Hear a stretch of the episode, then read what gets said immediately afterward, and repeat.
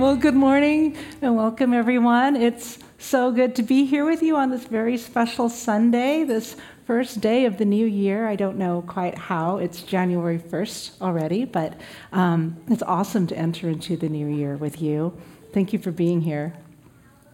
So, as Janine mentioned a few weeks ago, um, we learned a, a, new Christmas term, Christmas Adam, uh, which, you know, comes before Christmas Eve, and Adam came before Eve. And anyway, so that makes so much sense, right? Very clever. And then um, Nick talked to us about Christmas Tide. Uh, so it's sort of this, this day of uh, new calendar terms. Um, I recently learned a new calendar term, which is called Twixmas. And this is the period between Christmas and New Year's Day, um, a time of the year during which society tends to take a collective exhale, following the fullness that tends to accompany the holidays, but before things get busy in the new year. For many of us, 2022 was a year of busy. Busy like we haven't seen since before the pandemic, with a return to more travel more in person events, more in person work, and so many other things which were frozen before COVID. A few years ago, Ted bought concert tickets for us, which was originally scheduled for September 2nd in 2021. Well, it finally happened on September 3rd of this year. And so stuff is happening again the fun stuff to the not so fun stuff to everything in between. And um, we're sort of thawing out, as David Haley so aptly put it, as we're moving on and through this pandemic. And so, as more things are happening and we look towards the new year, there's really no signs of slowing down. And so, in this brief season, as we emerge from the fullness of the holidays and of 2022, and before we dive into the fullness of regularly scheduled programming in 2023, we're setting aside this special Sunday to invite quiet into our hearts and our minds and our souls and to encounter God in that. And we're doing this as we sit in the in between of full schedules and the precipice of a new year, and also a Sunday between teaching series. Today we'll reflect on the importance of and encounter the silence. Last week, we concluded our Advent teaching series, The Herald. In it, we celebrated and looked towards Jesus' coming by tracing John the Baptist's birth, message, and ministry. John was the long awaited prophet whom we're told in Luke 1:17 will go on before the Lord in the spirit and power of Elijah.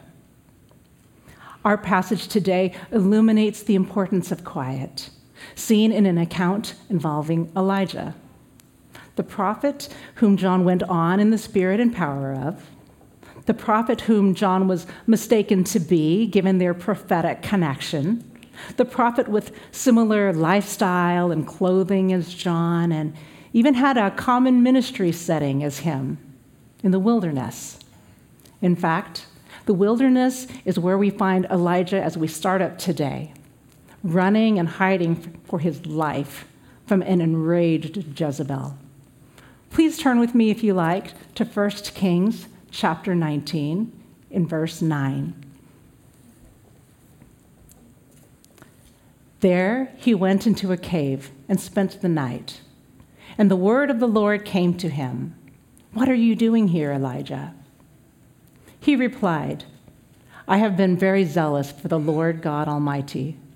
The Israelites have rejected your covenant, torn down your altars, and put your prophets to death with the sword. I am the only one left, and now they are trying to kill me too. Here we find Elijah, fearful for his life and the target of Jezebel's wrath. He'd just been a part of a massive showdown on Mount Carmel to reveal the one true God, the one who'd respond by sending fire down to consume an offering. Before all of Israel, for six hours, the, and the 450 prophets of Baal beseeched their God. to no avail. And then, after stacking the odds against himself, Elijah prays a simple prayer, and God responds by sending consuming fire.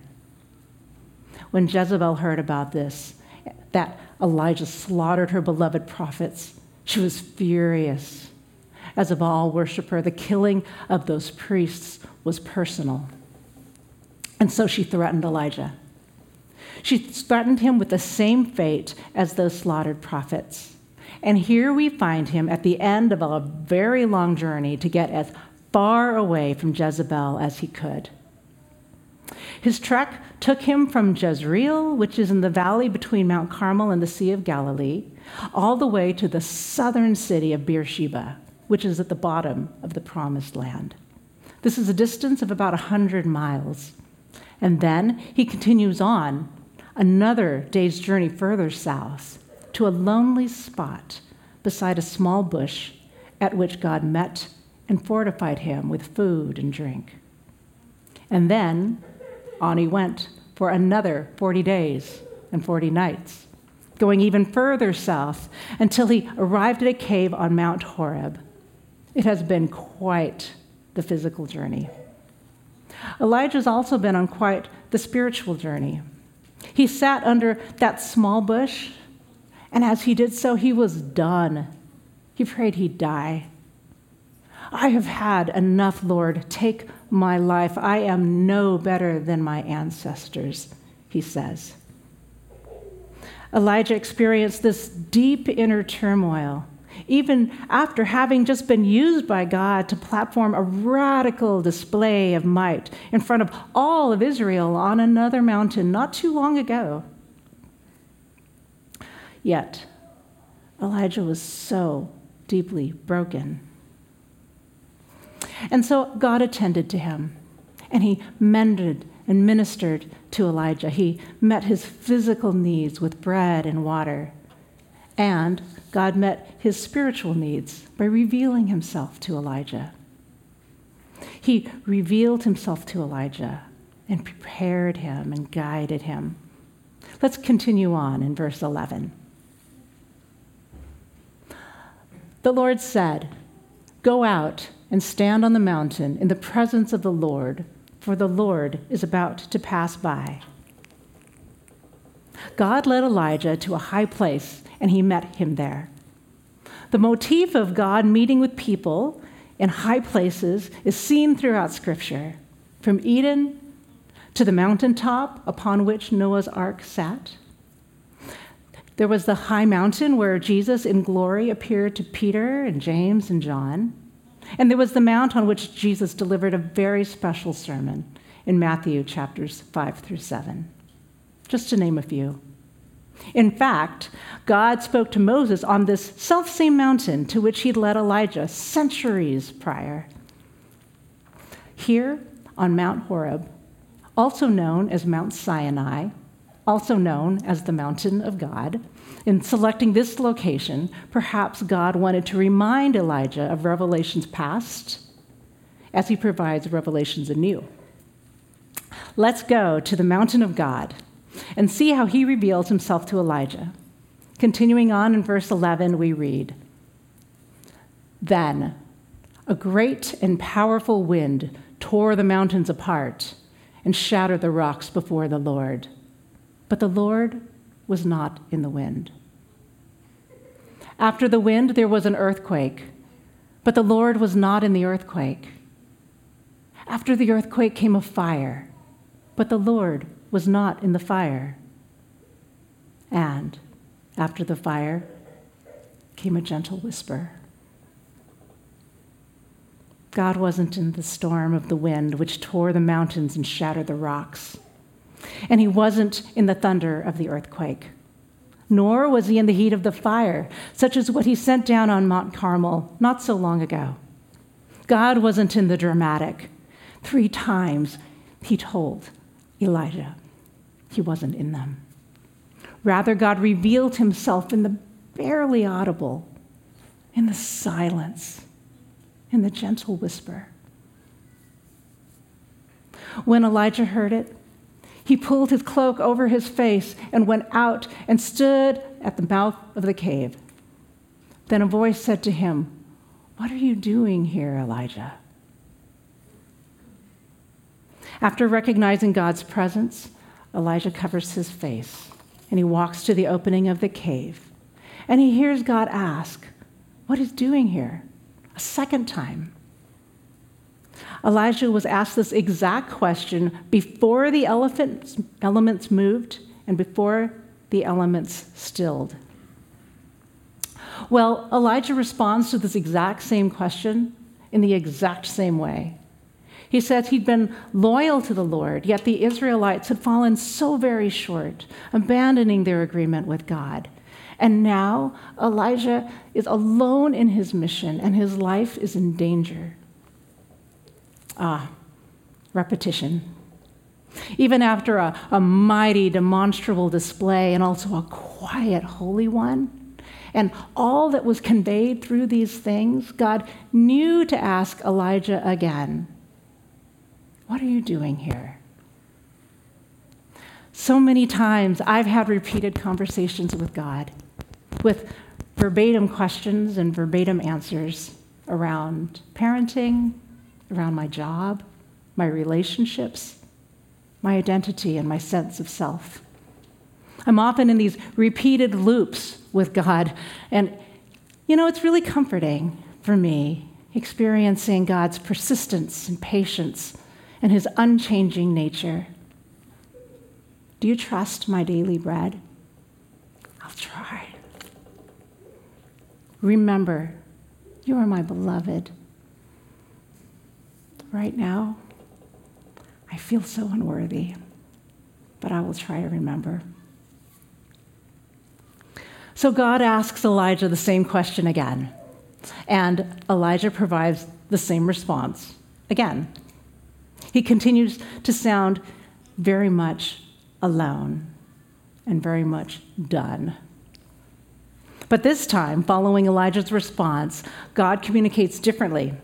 He communicates that Elijah is very much not done, and he gives him new mission and ministry orders, instructing him to go back to the northern kingdom, to go back the way that he came, and anoint a successor in the realm of international politics who would replace an adversary in Damascus.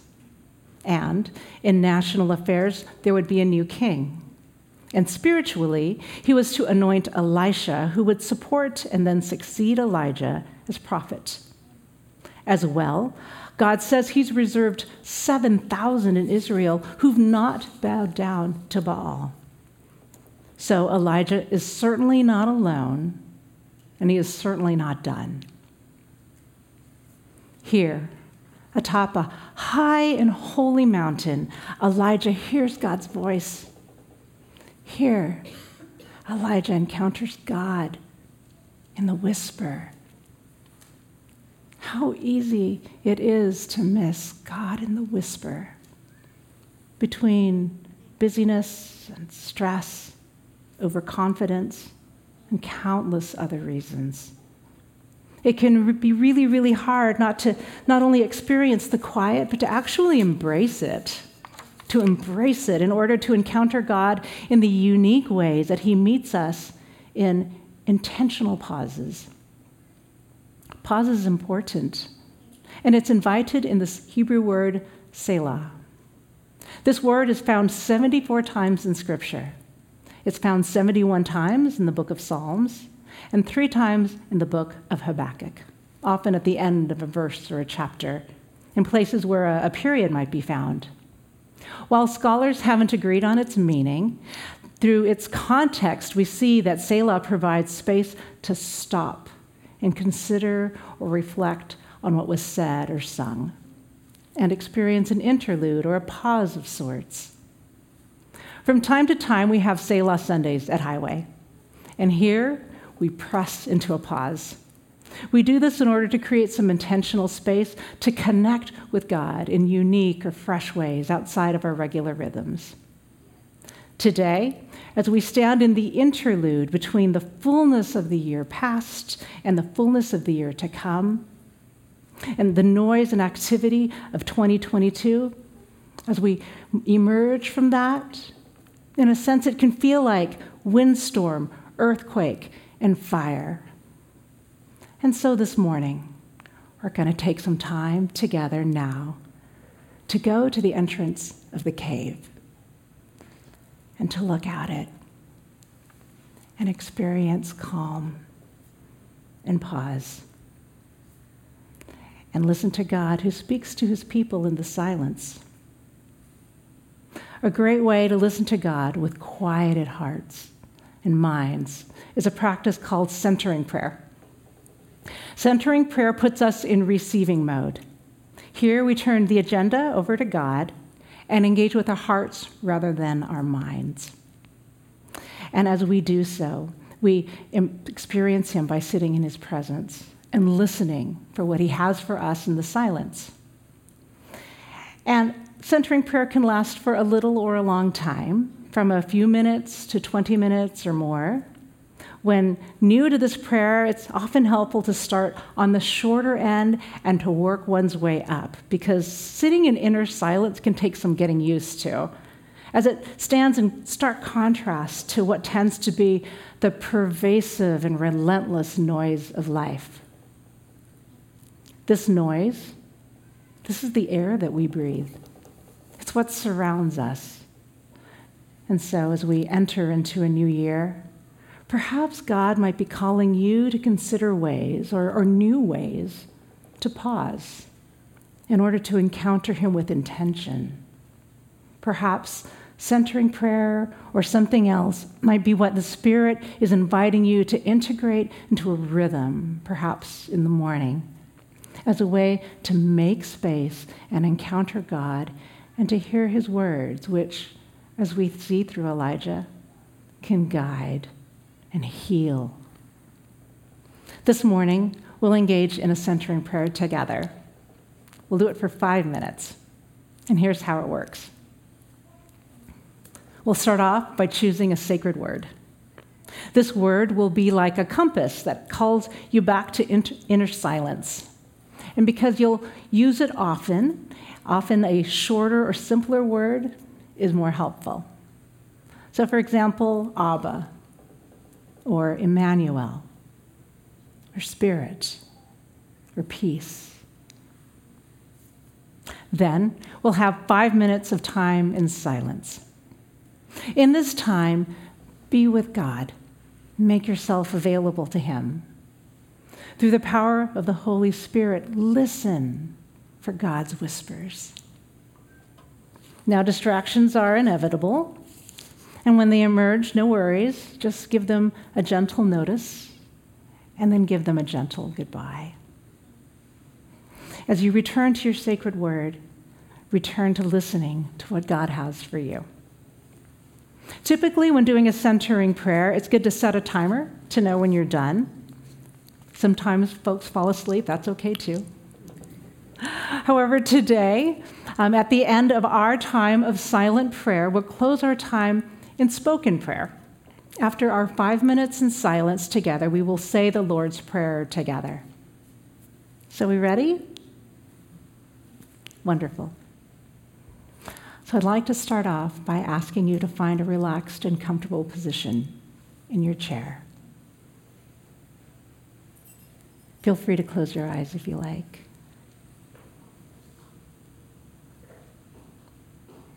And now, take notice of your breathing and feel the natural flow of your breath as you breathe in and as you breathe out.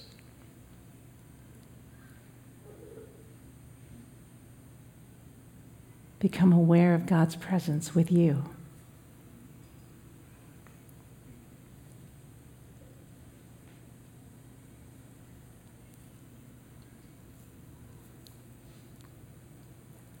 And now take a moment and identify a sacred word. And when you're comfortable, silently introduce the sacred word into your time with God. Let's enter into a time of silence.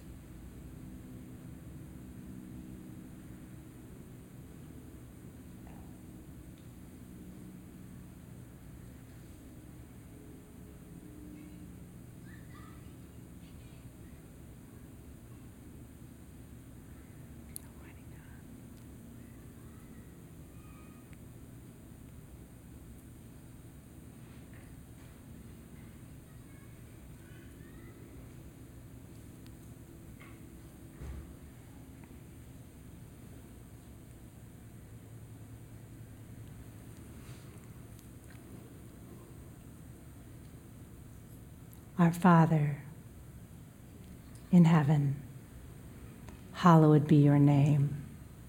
Your kingdom come, your will be done on earth as it is in heaven. Give us today our daily bread, and forgive us our debts as we also have forgiven our debtors. And lead us not into temptation, but deliver us from the evil one. For yours is the kingdom and the power and the glory forever. Amen.